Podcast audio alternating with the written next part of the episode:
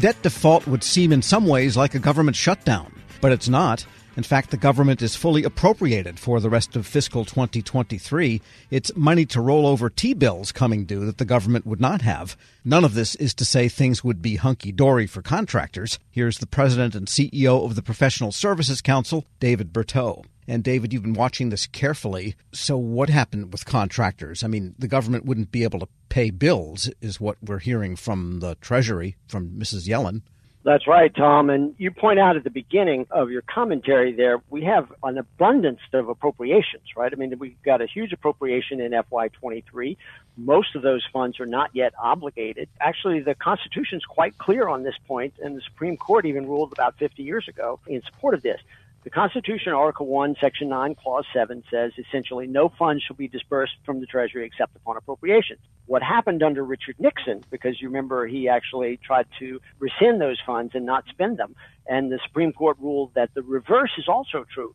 If Congress appropriates it, you have to spend it. And so the Constitution is clear, and the history and the courts have ruled very clearly in this regard. If we were to have a default, it would not be a lapse in appropriations, and therefore the procedures that the government has in place governing a government shutdown would not only be irrelevant, they might even be counterproductive. But what we see already is that agencies are thinking about it and talking about it as if it's a shutdown. We're hearing conversations of who's essential and who's not. Well, that's not a choice that the government has to make. In fact, it goes even further. The Anti Deficiency Act says you can't donate time to the federal government.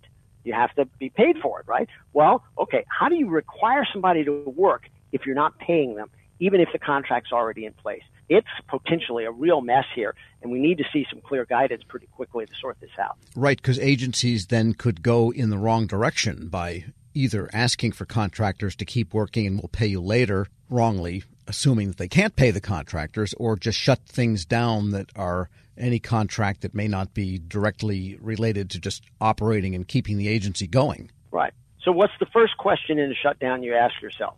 What's my source of funds, and is my work under the contract affected by the lapse in appropriations?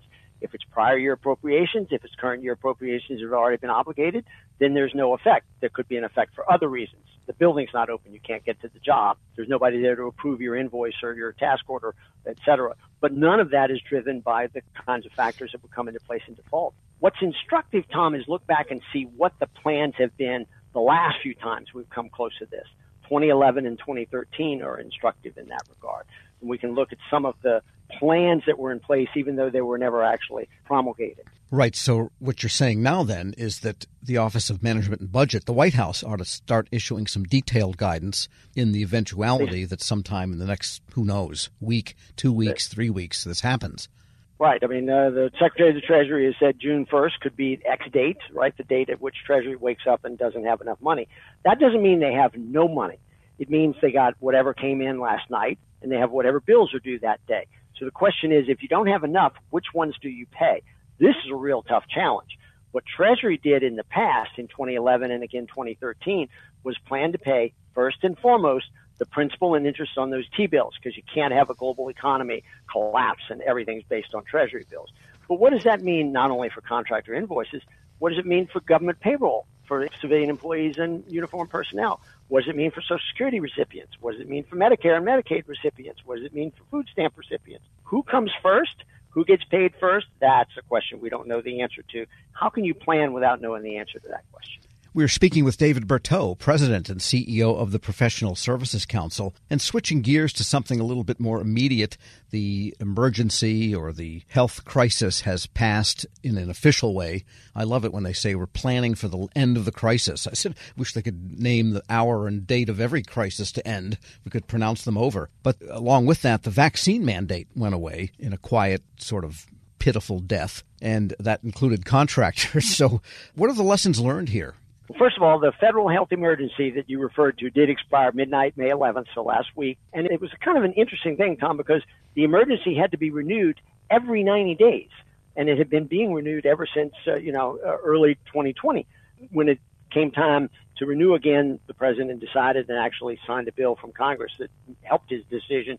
We're not going to renew it anymore. So you did have a specific date and time.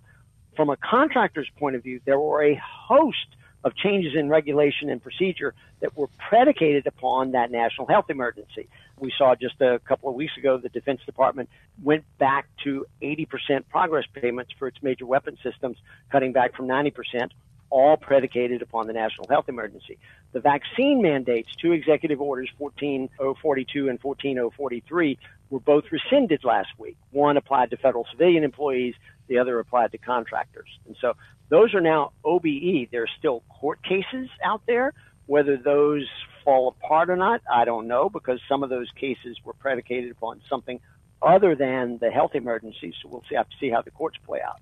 Right. So, in many ways, then it was a mandate that had not that much health effect that we can see, but it had a whole lot of legal and administrative effect. It did. And there's one particular effect that I think has had very little attention paid to it. And that was the fundamental process by which the acquisition regulation was promulgated. So there was a clause inserted in the federal acquisition regulation that basically said comply with the vaccine mandate but the clause itself did not specify what that mandate was. Instead, it referred you to a website of the Safer Federal Workforce Task Force, right? And that website was unaccounted for. It had no letterhead. It had no authority anywhere. It had no designation of who was the responsible agent or official. And it could change at a moment's notice without any notification whatsoever and affect millions of contracts. You know, this is the kind of thing that seems to me to have set a very bad precedent. Not that the FAR doesn't refer to websites elsewhere, because there's plenty of government regulations that are not part of the FAR. For instance, the NIST standard that governs cybersecurity is controlled by NIST. But you know who owns it. You know what process they follow to modify it. You have the chance to comment on it. It may not be under the Administrative Procedure Act, but there's plenty of public input to that. None of that was visible and present in this vaccine mandate. That's something I think that merits view going forward because this may not be the last time we face this. All right. And a final question has to do with something that the court did to intervene in the whole procurement contractor system. And that was say that the GSA was not legally entitled to allow unpriced bids for spots on some of the big GWACs that GSA has been trying to push out the door. And GSA's idea is that the prices would be negotiated at the task order level. That's kind of what the new era of flexibility and less friction in contracting. The court said no. And so, what's your take on what this all means? And there's a couple of issues here that weren't directly addressed in that case.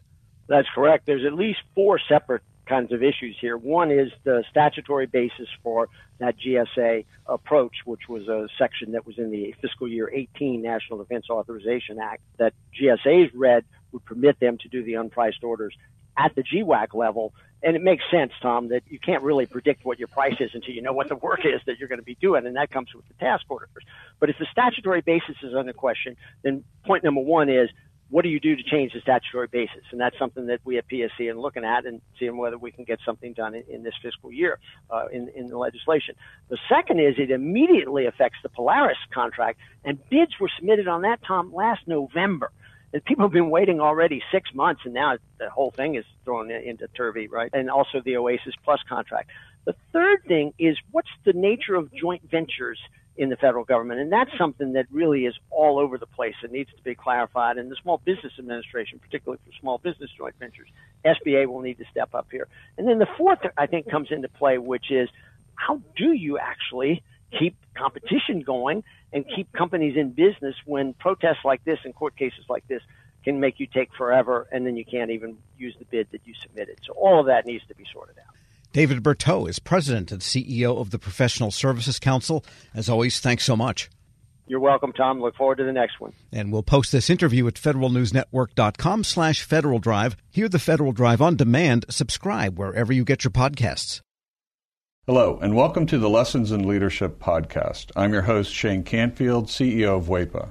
Today I'm thrilled to be joined by Dr. David Wilson, president of Morgan State University. David has had a fascinating career and has garnered a long record of accomplishments from more than 30 years of experience in higher education administration.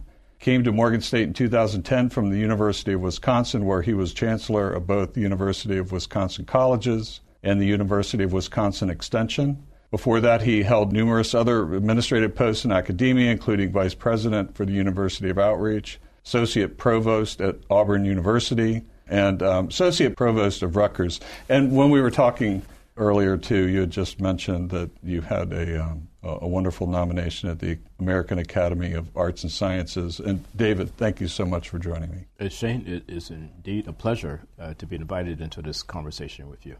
It's not in your um, in the short bio here, but I also know you served in some capacity in the Obama administration. Yes, I did. As a matter of fact, as I was leaving the University of Wisconsin, where I oversaw the UW colleges, I accepted the presidency at Morgan. And on my way into the presidency at Morgan in 2010, my name was advanced to President Obama to be considered as a member of his board of advisors on historically black colleges and universities.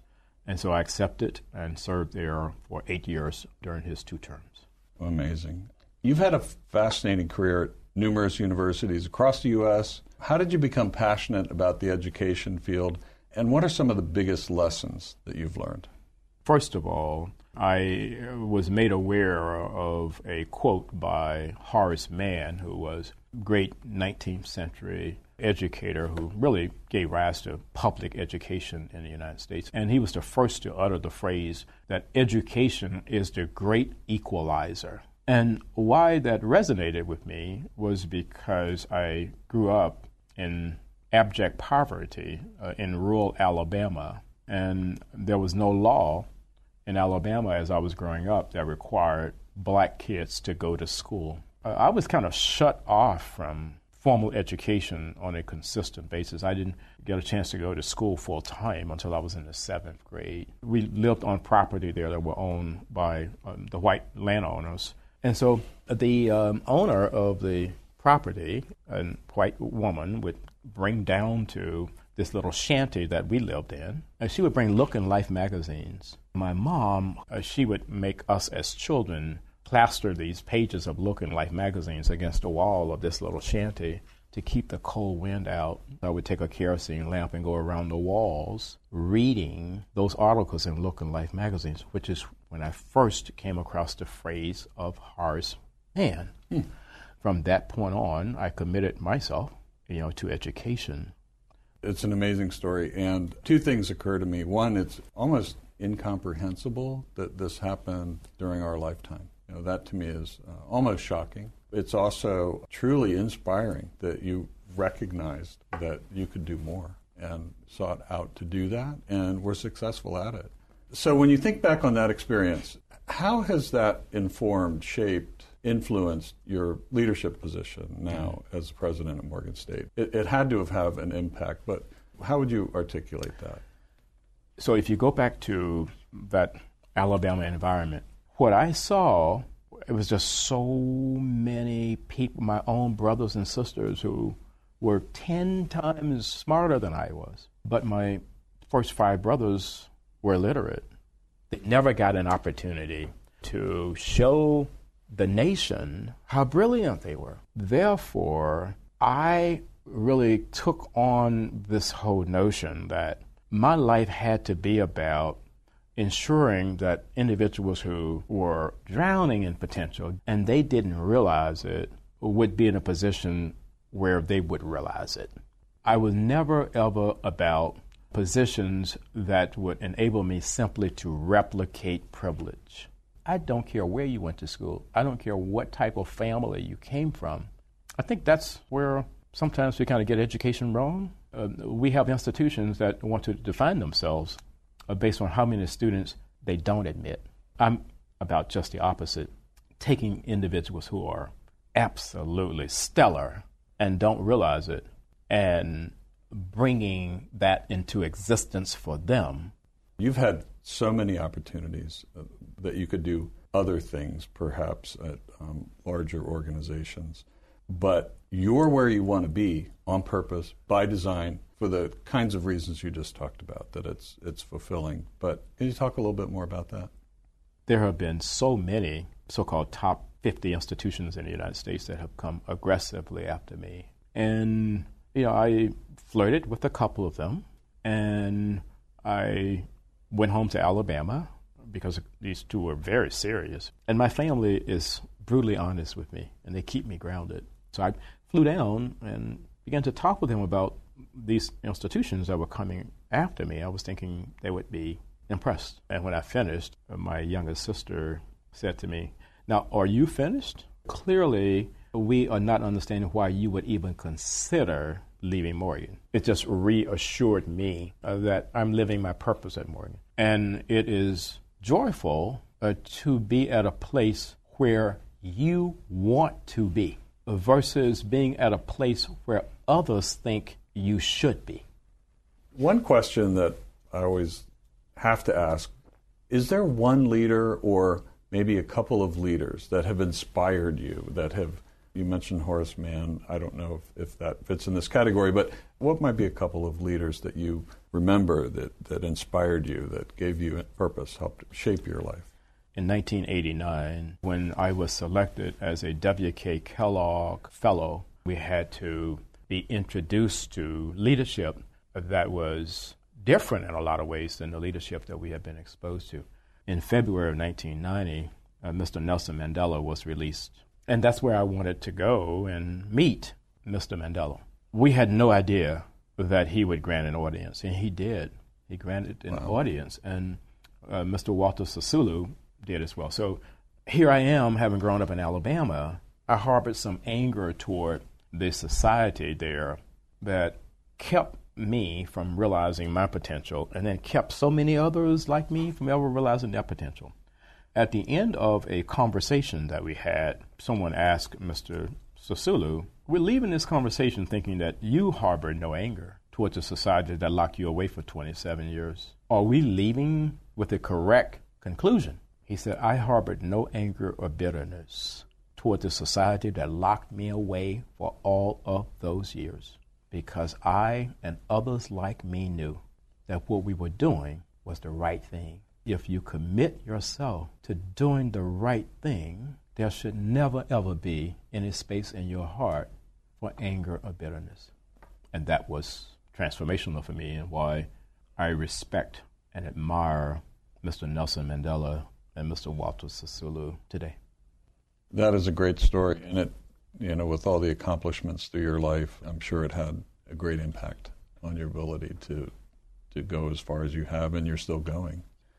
Well, uh, I, I, have a takeaway in, in terms of leadership lessons I've learned. We would be well served as a nation if I think we created these opportunities for young people at various stages to really, first of all, see the United States. And then we need that same opportunity globally. As a result, when you do that, you understand the history over here, you understand the culture over here, you understand, and you got to understand the world beyond an intellectual understanding you want to think of your maturation in a way where your brain can never, ever, ever be hacked. so that's sort of the way. That's sort of I, the way that I kind of see all of that. You that's know? brilliant. And um, being born in rural Southwest uh, Kansas, flyover country, as they say, I can I can tell you that your your comments about travel and getting out, not just reading about it, but actually traveling, it, it really is important it's absolutely critical for someone's personal development. I, I, I happen to think so. Well, Dr. David Wilson, thank you so much. I love every single piece of today, but also your life story. It's really impressive, inspiring, and thank you for sharing it. Shane, today. thank you very much for inviting me to have this conversation with you again. And I'm Shane Canfield, CEO of WEPA. We'll see you next time on the Lessons in Leadership podcast.